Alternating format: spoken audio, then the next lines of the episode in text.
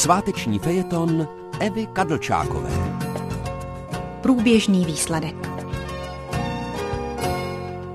Já, abych si snad přála od Ježíška akušroubovák nebo co? Zauvažovala jsem tuhle, když jsem se zase hmoždila s nějakým pro mě neřešitelným úkonem.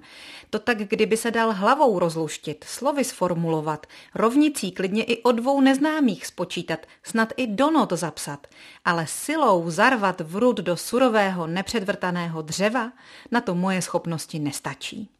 Takže akušroubovák, ten to vyřeší. Uklidňovala jsem se v duchu. Nějaký praktický, s vyměnitelnou šošolkou, možná i příklepovej, nicméně lehkej, pro ženskou bez fortele, s rukama slabýma, co umějí leda tak hrát na klavír.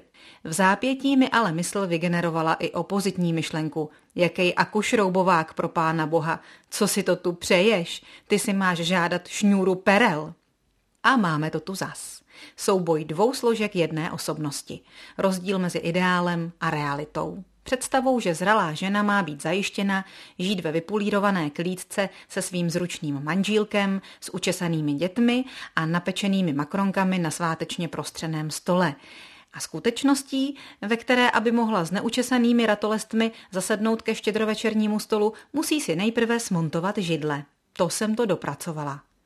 To je životní výsledek. Zahřímala jsem do ucha svému dospělému synovi, žádajíc ho o urychlený návrat z VŠ a manuální pomoc. Smál se se mnou a jako fotbalový fanda dodal průběžný výsledek, maminko, průběžný. Je to miláček. Miláček, který dodal, ale děkuju ti za skvělej tip na vánoční dárek, furt jsem nevěděl, co ti dát.